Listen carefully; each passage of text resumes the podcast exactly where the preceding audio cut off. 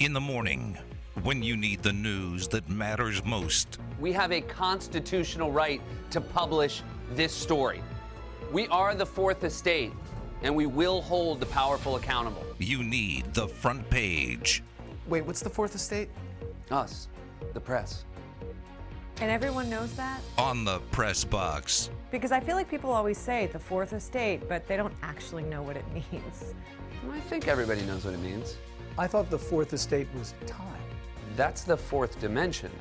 I thought the fourth estate was Georgia. With Graney and Bischoff. No, not state, a state. You thought I was saying we're the state of Georgia? The NHL is pausing all team activities starting tomorrow through December 26th. So the NHL uh, normally doesn't have anything over Christmas anyway. The NHL does not play on Christmas Eve or Christmas Day, uh, but they are expanding that by a couple of days. There will be two, potentially, we'll see if any of them get postponed, but there will be two games tonight. The Golden Knights are one of those two. They will play the Tampa Bay Lightning tonight, barring any positive test that caused that to be postponed. There were supposed to be 10 games tonight. Eight of them had already been postponed. The NHL, those come out and said, everybody, we're taking off 22nd through the 26th. Nobody go to the team facility. No, just stay away from each other for four or five days. And then they'll come back after that. And basically, I reassess where they are uh, because it might take more than four or five days for this to actually uh, be a playable situation for a lot of these teams in the NHL. I mean, that's fine, but are you surprised they're playing tonight? I mean, it's kind of weird that we're going to start this on Wednesday, but we'll still have games on Tuesday. Yeah, That's what's the point of that? I mean, I guess, I guess you can say, hey, the teams playing have tested, and like the And Golden they don't Knights, have a COVID problem. the Golden Knights don't have any COVID Right. issues at the moment. Like So I, far. I guess you can make that argument, and then we're just going to do a league-wide shutdown for a few days and see what happens. I guess, but you're right. It probably would have made more sense to just say, hey, nobody's playing on Tuesday either. Uh, but I think the, the the bigger thing is the NHL. is Like our leagues are trying to figure out the best way to approach Right, this, right. and we've had different responses from different leagues. The NHL, they actually have been dealing with it longer than the other two leagues that are going on right now. I'm I'm curious to see if they have to pause for longer than December. This is thing. This thing's going beyond the 26th. Right. There's too many teams with problems. Right. So I'm I'm fascinated to see what happens, you know, on the 26th. The NHL have another announcement ready to go that hey, we're pausing again, or I mean the the, the other part of this, and we're going to talk to Kelly McCrimmon at 9:30. We're getting to a point where they're going to have to not only rearrange the schedule, but cut down on the schedule. Right. I mean, there is the Olympic break that's built in that If and if well, they don't the break to- is the break. if they don't go to the yeah, if they don't Olympics, go they, to the can Olympics, right. conceivably play games then. Right. Uh, but you're going to be scheduling on the fly, and that you know, it's possible but difficult. So I'm, I'm curious. Like we're, it feels like we're getting to a point where we're going to have to basically say, okay, the NHL is, might not have an 82 game season this year. Do you really think it's come to the point though that players are like, eh, China? Do we do we want to go there and risk having to stay there or quarantine or something happening over there? I know they you know they all say hey, I want to play for my Olympic team and all the pride and all that, but I think behind the scenes a lot of these NHL players like this isn't going to be worth that. I think so too, and I think that's going to be like. Uh, the, there was a report that the NHL might actually pull Right. the the players out of the Olympics. Like they agreed to let him go, but there's there's a report that the NHL might come in and say No. we're pulling, like we're not letting our players go. Um, and I think we've gotten to a point where very few players would fight back against that. Oh, I don't think many would. Yeah, Not at I- this there- point. there'd probably I mean, their some. games are being Yeah. postponed. So, but I, I don't think there'd be many that would fight back. It's going to ultimately be a decision that's looked at. Yeah, that's what you should do. Like you can't even play the games here, and you're going to send You're everybody going to send everyone to China? to China and play there and hope they can come back and be good to go. So, yeah, it's it's interesting. I will say this: we've had this conversation about the Olympics before. I'd probably put too much importance on the Olympics. I'd want to play. Oh, really? I'd want to play. Really? Yeah, I absolutely would. And eh, That's interesting. You So Yeah. if you're Alex Pietrangelo, you want to go. I'd want to go, even if you t- Huh. e- even if I you said, hey, you're risking five weeks of quarantine if you test positive. I want to play. Wow. Like That's I, interesting. Yeah, I would go.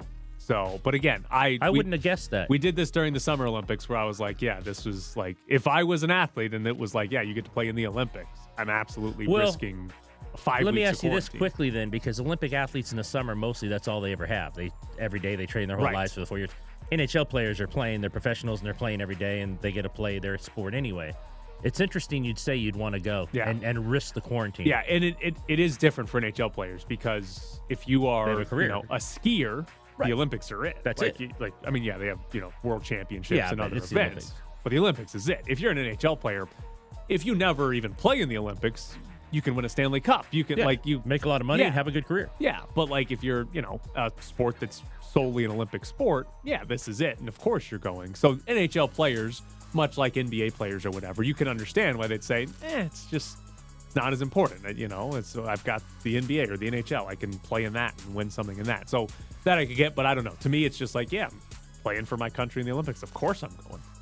Like that would be my thought on it. So maybe my contract situation or my team situation might impact that, you know? it's True. If I'm like a free agent at the end of the year. You're Reilly and- Smith. Yeah. and the team's like, listen, we need you. Yeah. Be like, okay, I guess I'll stick around. Yeah. But like, if I got like a five year deal, my team likes me. Yeah, sorry, see you guys. I'm going to the Olympics. Next question. Teddy Bridgewater is out of the hospital. He has a concussion, though. Vic Fangio said it's unlikely he plays against the Raiders, which would mean Drew Lock Drew Lock. would start. Have the Raiders just been handed two wins in a row? They're going from Nick Mullens to Drew Lock. I'm not sure who's Yeah. better of those two either. I'll say Drew Lock. I think Drew Lock would be better than Nick Mullens. Drew Nick- Lock will compete, complete more more than one pass of ten yards. He or more. will, he will do but that. he'll also probably throw three picks. Right. Like the key with Nick Mullens yesterday is he didn't do anything catastrophically Right. terrible that ruined the Browns' chances to win. Drew Lock will. has every ability. Drew. Lock will Yeah. absolutely do something god awful that costs the Broncos a chance to win. This is, I mean, again, Raiders have three games left. They win all three. They're probably in the playoffs. It's like a 90 plus percent chance they're in the playoffs. They just got handed a win against the Browns. Drew Lock starting, I won't say handed because the Broncos still have a pretty good roster, but it's Drew Lock. The guy's terrible. I think they're being handed another win. Like, I think they're getting two of the four in a row they needed. And then they got to beat the Colts and the Chargers. Set up nicely for them, at least for the next two weeks. Next question. Trayvon Mullen has been placed on injured re- reserve. This is the second time he's been put on IR, which means his season is over. He was activated off IR on December 11th. And here's my question for you. We had Richie Incognito, expected to be ready for the start of the season, wasn't. Expected to be ready after a couple of weeks, wasn't. Expected to be back after the bye, wasn't. We have Darren Waller, suffers an injury against the Cowboys on Thanksgiving. Oh, it's not a serious injury. He still has not practiced with the team for about a month later, despite that being not serious. And now we have Trayvon Mullen, who again they activated off of IR because they thought he was coming back, and now he's back on IR. It wasn't very good either. What's what's happening with the Raiders and their injury recovery right here? Like this is three Yeah. important players, three starters on this team that have just lost a Well- whole season, lost four or five weeks. Like, w- what are we doing with them not being able to Richie come back? from Incognito injuries? had a calf, right. and it's been months se- and months. Like, season-long is that the worst injury. calf that's ever existed Yeah. on a body in this world? I mean, I mean, you got to walk on it. It's true, and he is three three plus. But what did he do to the cat? What calf? did he do to that calf? Uh, this is going to sound like childlike in my earnestness, but is the reason that Darren Waller and Richie Incognito are taking so long to recover is because they can't take painkillers? Wait, why can't they take painkillers? Because they're both sober. Well, because they're sober. They're Oh. yeah, they're substance.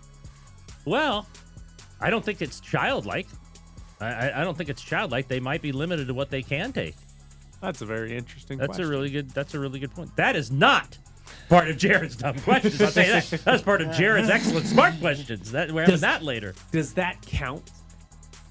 Like if you're sober, like, Yeah. like if you're an Oh, NFL yeah. player Like- and they say, "Hey, my calf is killing me," like does that like you'd be they're like, they're gonna offer you opioids or something. Yeah, you're and gonna you, have to say and no. you have Well, to you say have no. to yeah, if you, you don't have to, sober. but you're gonna relapse. Yeah, okay, that that's a that good is a great question.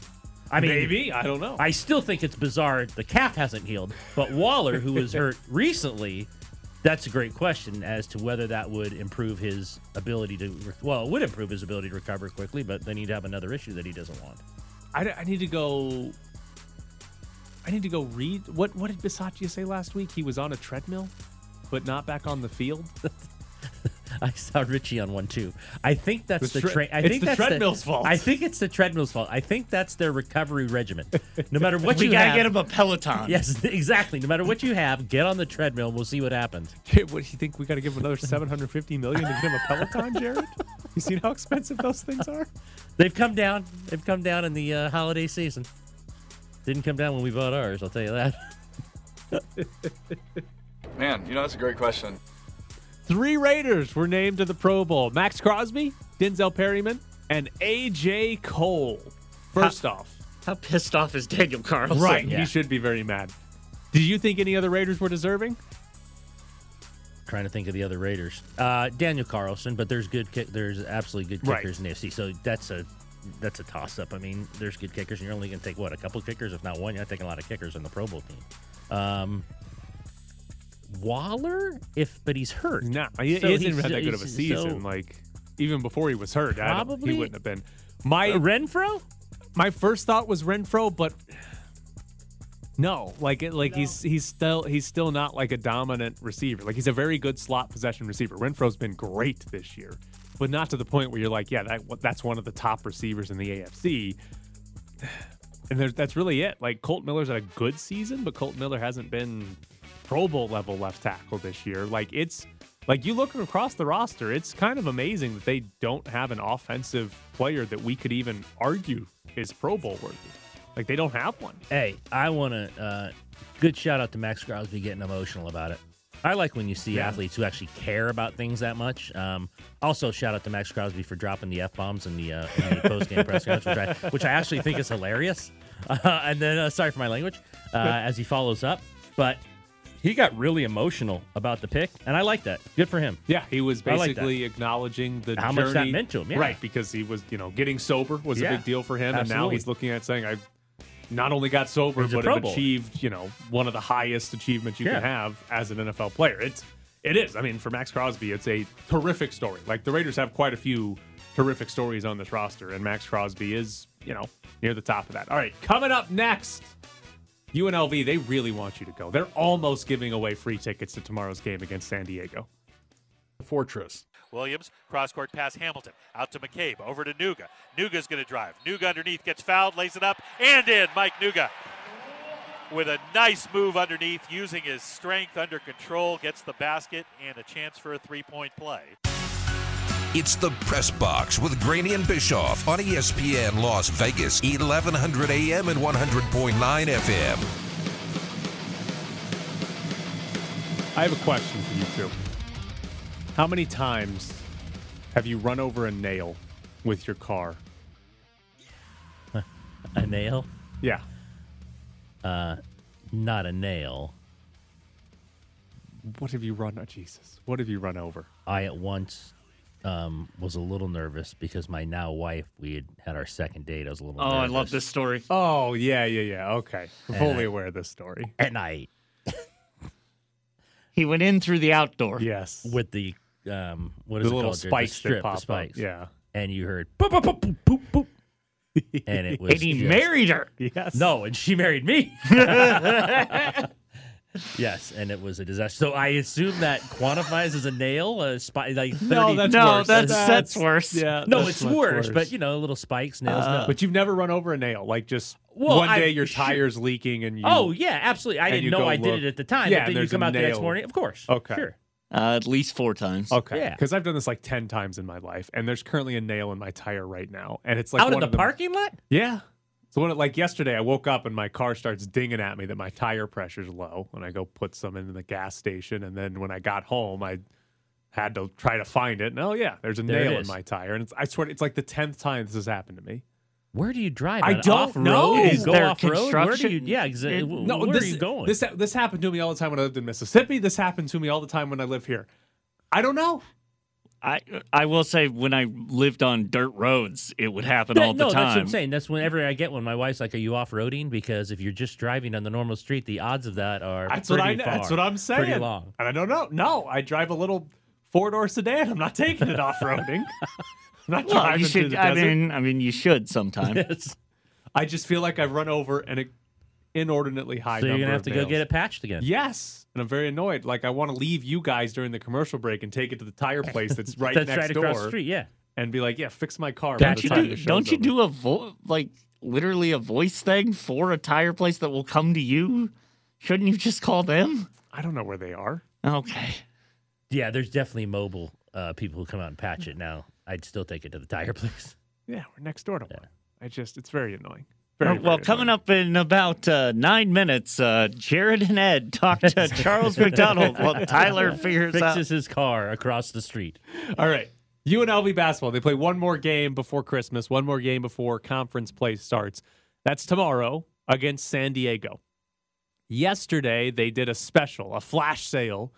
You could have bought tickets to UNLV's game on Wednesday against San Diego for $5. Now, they were upper bowl seats. Uh, previously, those tickets were 16 bucks. So they dropped them down to $5. Again, that deal ended at midnight uh, yesterday. But here's my question Do you think that matters? UNLV drops tickets to $5. Uh, That's as affordable as a ticket can be. Does does a, any significant number of people buy UNLV tickets now that they're five dollars? To USD, significant no two days before Christmas. No, I don't think so. Yeah. I don't. I, I and if the flash sale, I assume it goes out to season ticket holders and everything. I, I you and I got the emails on it. I don't know this. You can answer the question. How well is that marketed? I mean, I knew I mean, about it. You I- knew about it, but if you don't talk about, I mean, if you if it's not marketed in the media, I don't know. man, I'm not. I'm not saying they didn't either. I don't know. I just got the email of it and, and called it. You know, I just think that two days before Christmas against USD, it's not going. to I mean, some will take advantage of it. There'll be you know a handful of people say, "Oh, five bucks, we'll go watch a game," but not to where you said the key word there is significant. I don't think it's going to make a significant difference. So we've seen UNLV gave out 2,500 free tickets to their game against Hartford at Mandalay Bay. Uh, they ended up with a crowd of about 3,200 for that game. Uh, UNLV is doing $5 tickets for this game. Um, they also have done uh, for this game against San Diego tomorrow a family four pack where you get for 60 bucks you get four tickets, four uh, hot dogs, four sodas, and four popcorns, which sounds like a really I think good deal. I think that's a Yeah. really good deal. Um, that's sixty bucks for all four of those things. Um, those are the, like the spe- they've started doing a lot of these like ticket specials this month because obviously attendance has been bad. Yeah. And here's what I find interesting.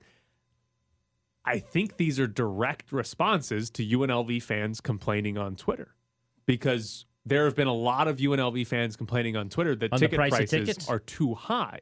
Now, I've always kind of been like, "Eh, are they that high? Because sure, they're not five dollars, but again, you could have bought tickets to this game against San Diego for sixteen dollars. Like it, to me, if you're not willing to pay sixteen dollars, you're just not willing to go. You just don't want to go. right now, five dollars is cheaper, and, Right. and that's great. You but it still 11 means you getting in your car, right, driving over there, and doing what you have to do to go to a game. right. Like I, I, yes, are UNLV tickets probably higher than what the product deserves? Probably, but like if you're telling me that you're not willing to pay sixteen bucks to go watch UNLV play, you're just you're just not willing to go pretty much regardless of what the price is. At least that's what I hear. That's what I think in my mind. Now, when they play San Diego State, uh, that is a New Year's Day game. I think it starts at one o'clock or something like that. If if I remember correctly, there was on the video board at the last UNLV game that they're going to do twenty two dollar tickets, a special for twenty two dollar tickets because For lower bowl? because it's 2022. That I don't know because it didn't say where they were. But $22 tickets for UNLV San Diego State. That one's interesting because San Diego or Hartford, those are just opponents nobody wants to come see. Right. Home game against San Diego State's one of the three best games on the schedule. Right? Like if you before the season, if you got out and said, what are the like UCLA, San Diego State, and Nevada. Those are the three like biggest games on the home schedule this year. And so I'm curious to see if they're doing $22 tickets for that game, how many people show up? Because that's one I could actually see people saying, yeah, I, I want to go watch UNLV play San Diego State because it's San Diego State. There's a rivalry there, even if it's been one sided for six years or whatever. But like that one, I'm a little more interested in just because it's actually a, an opponent people might care about. Okay. Now tell me how much they'll get hurt on January 1. Because it's January 1st?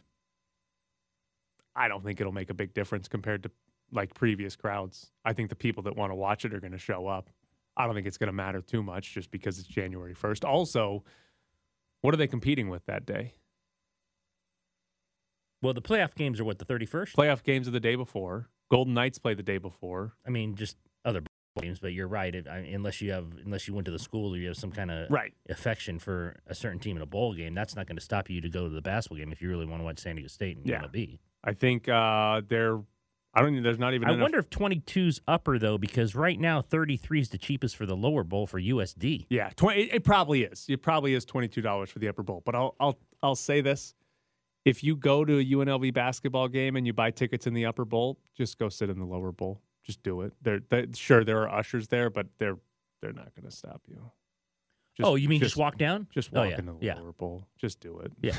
like buy the cheapest Well, for ticket. especially like the USD game tomorrow night, buy the cheapest Yeah. ticket and just buy the just- five dollars and walk down. just walk in the lower bowl. They're also sell, they also have like general admission tickets for some of these games that are even cheaper than some of these, and just just buy it and walk into the lower bowl. Like I yeah, upper bowl seats at Thomas and Mack are kind of ridiculous right now because they can't even come close to filling the bottom bowl. Just just go down there. I don't. I can't see even against San Diego State, who's their you know I'm, that's their biggest rival, and that's who team people love to come and cheer against. I mean, let's say San Diego State on January one. What would you consider a good crowd? Five thousand people Five, in six the building. thousand? Yeah, that's what I would think would be a good crowd. Um, I think they'll probably get. I think they'll get it. Yeah, for that game, and I- it's the it's the conference opener. Yeah. I, I, it's the And- conference opener. generally most years we're again still in a pandemic so attendances across leagues are kind of weird already but most years UNLV's basketball attendance picks up in conference play compared to non-conference play they Yes. usually they usually have a, you know a thousand or two thousand more people in the building for conference games than non-conference games even though you might be playing some even though the teams might not be very good it's you know oh i've heard of san diego state oh i've heard of colorado state versus Yes. hartford or omaha Or even USD. Right. You- oh yeah, they play this team every year. I, so usually it picks up a little bit, but I am I am curious to see. I asked this question to Mike Grimala last week when he was filling in. Does UNLV ever sell out Thomas and Mack again? Or is that sailed? Are we a pro sports town? There's not enough love just for UNLV. Like, do they ever sell out? Like, it's 18,000. That is a big arena for college basketball. Do they ever sell that out again? I'm, I don't see it. I don't see it. Yeah. I mean, even if let's say, let's say next year Gonzaga is number one, and for whatever reason, however reason, they wouldn't get it. But let's just say if Hugh goes, yeah, I'll give you a home and home. I mean, I think you could get twelve, but you're still six short. Yep. And, and that's like, and that's the thing. 12,000 would Twelve a great thousand would be loud in there. Yeah, but I think I think we're we're pretty far past UNLV selling 18,000, out yeah. Thomas and Mack. Like you're gonna have to be you're gonna have to be good for multiple years to get to You'd have to make a run. And, you have to make a run in the tournament and then bring everyone back. Right, and or or even like you might need to be top ten in the country or something. Like I think you know if UNLV was like ranked eighth and Gonzaga's coming to Right, town ranked maybe. number one, you might have yeah you probably do get eighteen thousand in there, but. Barring that, or barring multiple, like, hey, they went to the Sweet 16 two years in a row, or something like that. Even that, I don't think you're getting 18,000 in that scenario. You're gonna have to be really good for quite a while. Coming up next, Charles McDonald joins the show. what was the decision making process for you like knowing that some people might go back to those comments you made publicly about brown and say wait a minute hasn't this guy had enough chances I could give a what they think. The only thing I care about is this football team and what's best for us. Live from the Findlay Toyota ESPN Las Vegas studios, this is the Press Box with Graney and Bischoff. Joining us now is Charles McDonald. You can follow him on Twitter at For Verts, or you can read his work at uh, For the Win. Good morning, Charles. How are you today? Hey, Charles. Good black. Hey, how you guys doing? Good. How are you? Uh, I'm doing all right. You know, I mean, the the Falcons are clearly playoff rods, which I think we learned in a big way on Sunday. But other than that, I'm all right. You knew that before, though. Yeah, I know. But you know, you, you get a game with stakes for the first time in four years, and you get a little excited. So, and then uh, I was quickly humbled. Uh, all right. If I told you you get doubleheader Monday Night Football but it's the two games we got yesterday. Are you signing up for that Nope. for the future? Nope, nope, nope, nope, nope, nope, nope, nope, nope, nope. Not a chance.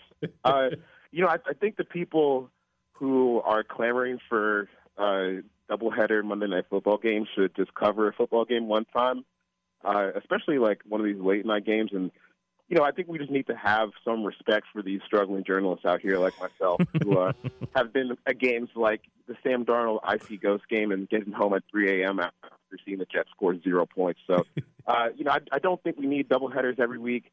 It's like nice as a changeup every once in a while, but hopefully we don't have it for the reasons that we had yesterday, where uh, the Browns are playing like a preseason squad and Nick Chubb against the Raiders and still almost get it done. So you didn't watch that game and say that Raiders team can win out and make the playoffs. I, I watched that game and I said, "Wow, they're Super Bowl contenders. I mean, this is the best team in the league." Uh, no, I mean, it, it was. I, I don't. I don't really know how you could be all that encouraged from that performance if uh, you're a Raiders fan. Uh, I mean, we're talking about Nick Mullens. This guy was getting absolutely crushed by preseason defenses uh, when he was with the Eagles in the preseason, and now, you know, to almost pulled off the upset. Like he didn't play well in that game, but you know, you would hope that you could hold a Nick Mullens offense to less than two touchdowns, even in uh, even though you know most NFL players are pretty good. Uh, I, I think maybe the offense is a little bit more concerning because uh, you know the Browns are they're missing guys on defense too, and you kind of got stifled for a lot of the game until uh, right at the very end. So you know I, maybe the Raiders make the playoffs, but you know it's not like this is a team that's going anywhere. Uh, the last three NFL games, we had the Saints win nine nothing. We had the Raiders Browns play a dreadful game, and we had the Bears only score a touchdown on the final play while Kirk Cousins threw for like 80 yards. Which of those three games was the worst? I mean, the, the Bears Viking game was pretty bad because, uh, you know, I thought that for the most part, like outside the first quarter, uh, Justin Fields played pretty clean, and the fact that they weren't in, they were able to score anything until literally the final play of the game, and it didn't even matter. Uh, that was brutal. I mean, anytime that you have a chance to win by two touchdowns and your quarterback throws for like 60 yards and an interception and like three yards per attempt, uh, that's going to be one of the worst football games of the year. And frankly, I think that the NFL they shouldn't be slaves to like these, uh, uh, you know, the the markets that get put on national TV. Like if you put, no matter what two teams you put on Monday Night Football, people are going to watch. So maybe we should be able to like flex these a little bit more as the season goes on, or maybe if you're, you know, someone who understands football or has just a slight idea of what's going on in the league, even back in April when you're putting this thing together, a Week 15 Bears versus Vikings Monday Night Football game. Does anyone need that? Like, has anyone been asking for that? like, I would hope that as we move forward, we can have we can do a little bit better job of forecasting how these teams are going to perform once the uh, the season once the, schedule's being set during the off season. You know, they've had some success weirdly against them usually uh, lately, but was that a one-off for the Buccaneers? When you watched that, did you get concerned at all that they were just so bad? I mean, same thing happened last year. Uh, the Saints kind of took it to them in the regular season as well, uh, and we all saw how that turned out. You know, the way I kind of look at it is, uh, even these teams that are juggernauts, like they're going to have opponents that they struggle with, their bad games. Uh, you know, even you look at the Cardinals uh, losing to the Lions this weekend by you know like basically almost three possessions. Uh, I, I think that even that's a situation where good teams like they're going to slip up every once in a while. Uh, we just saw the Patriots get smashed by the Colts on Saturday. Uh, so I, I tend to look at it as is in a situation where we know how good the Bucs are. We kind of saw something similar happen last season when they struggled uh, at home against the Saints last year uh, during the regular season. I, I, I wouldn't be like hitting the panic button just yet. Obviously, it's discouraging, but hey, it's looking like you won't even have to face the Saints in the playoffs regardless. So I think you take this on the chin, you move on, uh, and then just start getting ready for the postseason because, uh, as we all know, with a team with a 44 year old quarterback, that Super Bowl is the main goal, and they absolutely still have a chance to get that done this year. Charles McDonald with us again. Follow him on Twitter at four verts. Um, what do you make of the NFL's new COVID protocols, where they're basically saying, "Hey, if you're vaccinated, we're we're just not going to test you. We don't want to know about it." Uh, I, I think they're taking their cues from uh, maybe the previous uh, president administration, uh, you know, which is not surprising when you look at the makeup of the NFL owners. But I, you know, I, I I think when you say, all right, well, we have so much COVID happening that we just don't want to know about anymore.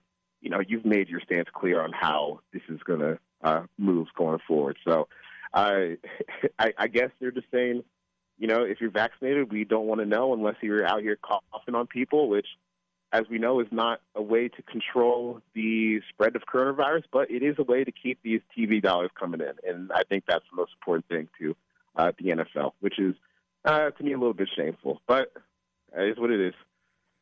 Is Tyler Huntley good?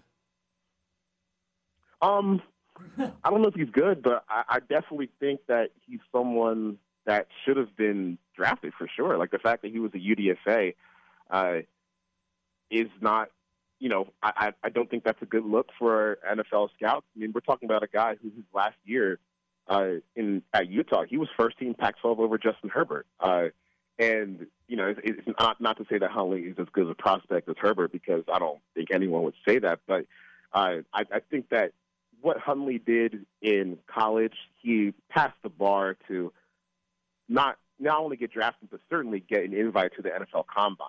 Uh, you know, we're talking about a guy who like averaged 10 yards per attempt. His last year in college was always a good runner.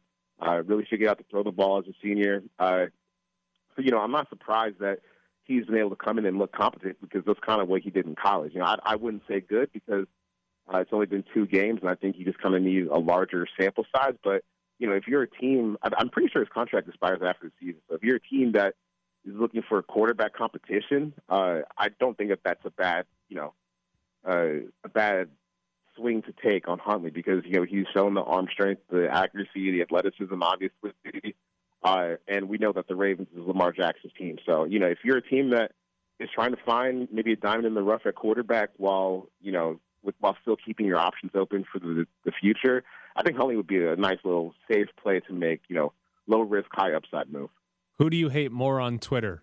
People saying that Tyler Huntley proves Lamar Jackson isn't that good, or NFT people? Ooh, uh, it's kind of like the same thing because uh, to me, both are just like neither of them are rooted in reality. Like I would just say to both of the people, touch grass, and uh, maybe we can uh, kind of get back to reality moving forward. But you know, I I, I end up getting to like some long argument with someone about NFTs on Twitter yesterday, and I was like, oh, okay, you know, this is just a fundamental difference of how we see the world. So you know, I'm not uh, gonna gonna argue with them too much anymore. You know, let them do their thing. But to me, it, you know, saying Huntley is better than Lamar and that NFTs are a great thing for society, it's like the same level of silliness to me. Charles, you know I'm going to be rich off my NFT horses, right? And chickens. And chickens. Yeah, that's right. Yeah. Yeah. Yeah. Yeah, that's right. It's going to happen. It, it's it's very good that we're going virtual and going outside less. It's very good. Charles, you are uh, Mark Davis. Who do you hire as your coach, and do you call Urban? oh, why'd you ask me the last thing?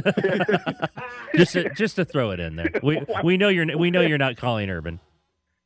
Uh, I don't know. As, as a head coach, I mean, I tend to think that Byron Leftwich is like as good a candidate as we've seen uh, in recent years. Just when you look at what he's done in Tampa Bay, because I, I think one thing that people forget about this version of Tampa Bay with Tom Brady is that offense did not get off to a hot start last year. Uh, even when they had everyone on the field, everyone healthy, uh, it was a learning process for them. And the biggest thing for them was like kind of tying the like tying the philosophies of how Tom Brady likes to play and how Bruce Arians likes to call offense. Like those were polar opposites from where Tom was coming out of New England. And uh, you know, Byron deserves a lot of credit for being the offensive play caller to get, you know, those two guys that can be a little hard headed on the same page. And then not only that, but also getting Brady to actually kind of lean into more of Bruce Arians' style of play. Because I think Tom Brady's probably thrown the most deep passes of anyone uh, in the past two years since he's uh, gotten to Tampa Bay. So, you know, I think Byron Leftwich is like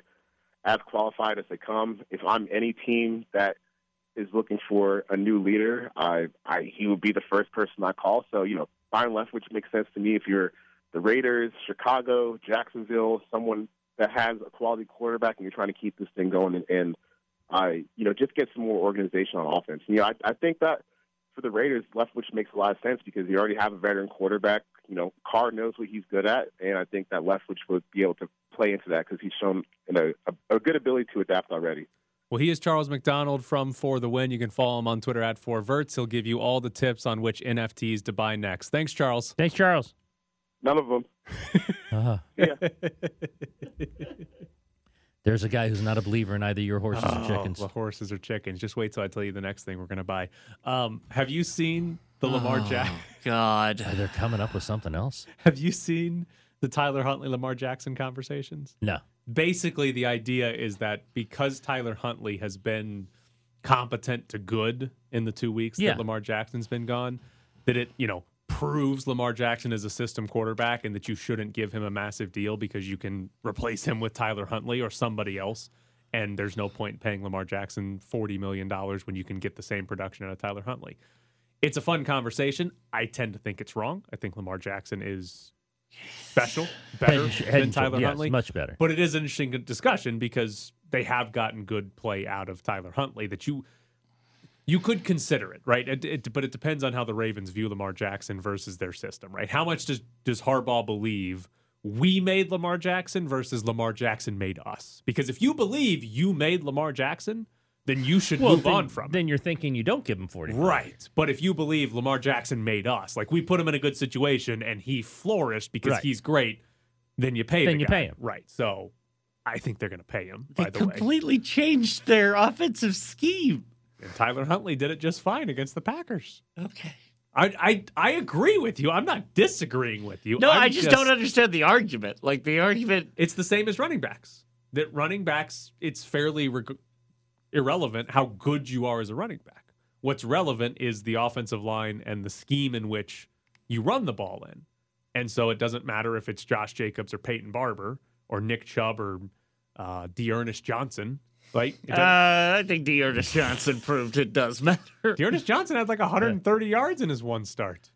That's who had 130 Yes. yards. But that was like four weeks ago, five weeks ago. Okay, because he had negative two. Yeah, it wasn't very. He only got like two carries yesterday. I like, think risk reward you pay him because if he walks somewhere else and continues to just be great, Well, and that's the other conversation with Lamar Jackson is could he be great anywhere else? Like because the Ravens He's took him, good. and the Ravens said we are all in on Lamar On Jackson building around him. on building our offense to Right. fit him, not fitting Lamar Jackson into an offense they wanted Right. to run. So like the like the idea that Lamar Jackson could just go to whatever Raiders? any well who's the coach, but yeah, the idea that he could just go to any team and be great.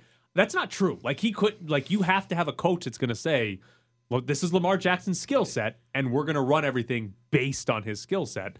That's the key for Lamar Jackson's success. All right. Coming up next, UNLV football. They got a Big 12 opponent on the schedule.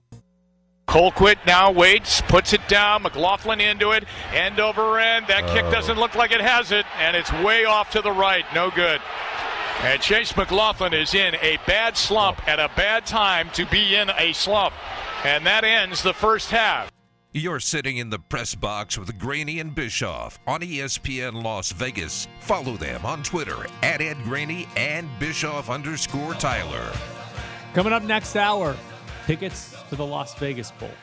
Stay tuned if you want to head out to Allegiant Stadium for the Las Vegas Bowl on December 30th. We've got a pair of tickets for somebody in the next hour. All right, I I trying to read this story during the break, and so now I'm going to tell you about it. Um, there are people that sniff hams for a living. I'm sorry, what now? They sniff hams for a living. Like s- smell? Smell to make sure they're good. hams for a living. This Okay. is this is in Spain. Apparently, Oh. this has been. What do you mean? Oh, that makes sense. Yeah, because Spain has like certain hams that are worth like 300 and something dollars per pound. That's not why they're sniffing. Well, unless this is deeper in the story, that's not why they're sniffing the hams. They're just sniffing them to see if they taste good, or if they're going to taste good. Yeah, the wine. You sniff the wine. See Um, what you think. So the here- bouquet. So we're in Spain, and Somewhere J.R. Stark just rolled his eyes. there's a company that sells hams, and they have people sniffing hams to make sure they're good or not. Uh, apparently, during uh, like non-Christmas time, there's only one ham sniffer, Come on. and during non-Christmas time, he sniffs 200 hams a day. I, I no, genuinely, there are from what if I recall correctly, Uh. there's Spanish and Italian hams that go for like three grand. During Christmas time, Hold on. 500. there are six ham sniffers. Ah. Oh. I was gonna say, But a lot of hams being sold, I thought. he goes from smelling 200 hams a day. He is smelling 800 hams a day. And he's like the assembly line. So if he doesn't like the sniff, he just tosses it in the garbage. I haven't gotten to the point of I what he does. What do they when- do with the bad hams? I haven't gotten No, to that point Those, yet. those those just get you know you just sell those for less. Here's our bad meat. It's fifty percent off today on the red Well, tag sale. That's why you can get like you. There are literally vineyards in France that are next to vineyards that sell their The- the wine bad for like wine? that. Well, they sell wine for like this vineyard sells their wine for nine hundred dollars a bottle. They sell theirs For $9.99. Yeah, and it's on the same hill. So the guy who smells 800 hams a day, uh, his name is Manuel Vega. He said, "I'm at the limit of human possibility." Smelling 800 hams a day. Please tell me he's a smoker. He he also said they asked him if demand increases. He said, "I'll find a way to sniff 801." but okay, here's here's some more details on that. The pigs are acorn fed, so the sniffers are seeking an ideal bouquet of woody, umami nuttiness Yeah. and a slight sweetness. Okay. The aroma must not be too strong or toasted, an indication the meat is on a path towards pasty texture.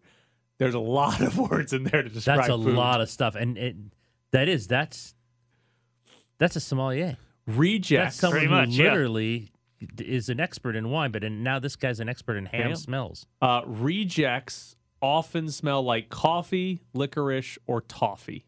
Now that would be easy to find. That would be well. I don't know. After eight hundred, I'd So- be dead. But I mean, it- but I mean, I do think those smells you could get pretty easily. The other ones you said there's a lot in there. So apparently they poke four different parts of the ham with a little needle thing. And if, if the picture's hilarious, they then have the guy holding it up to his nose to sniff it. They do that, so it's four four sniffs for every for all 800 hams that he's doing, which sounds like a terrible job. But here's actually the relevant to current events part. The guy they talk to that does this 800 times a day, he's terrified of COVID because it can wipe out your sense of smell.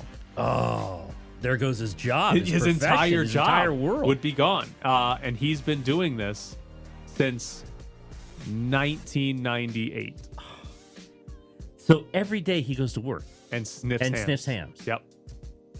This is our best UNLV football segment we've ever I- done. Listen, I was so like taken aback No, by no, no, no. Here, This is the best UNLV football segment we have ever done. I wasn't being sarcastic. Here's the headline in the Wall Street Journal. Think Santa is busy? Ham sniffers are pushing their noses to the limit. Had to click on that.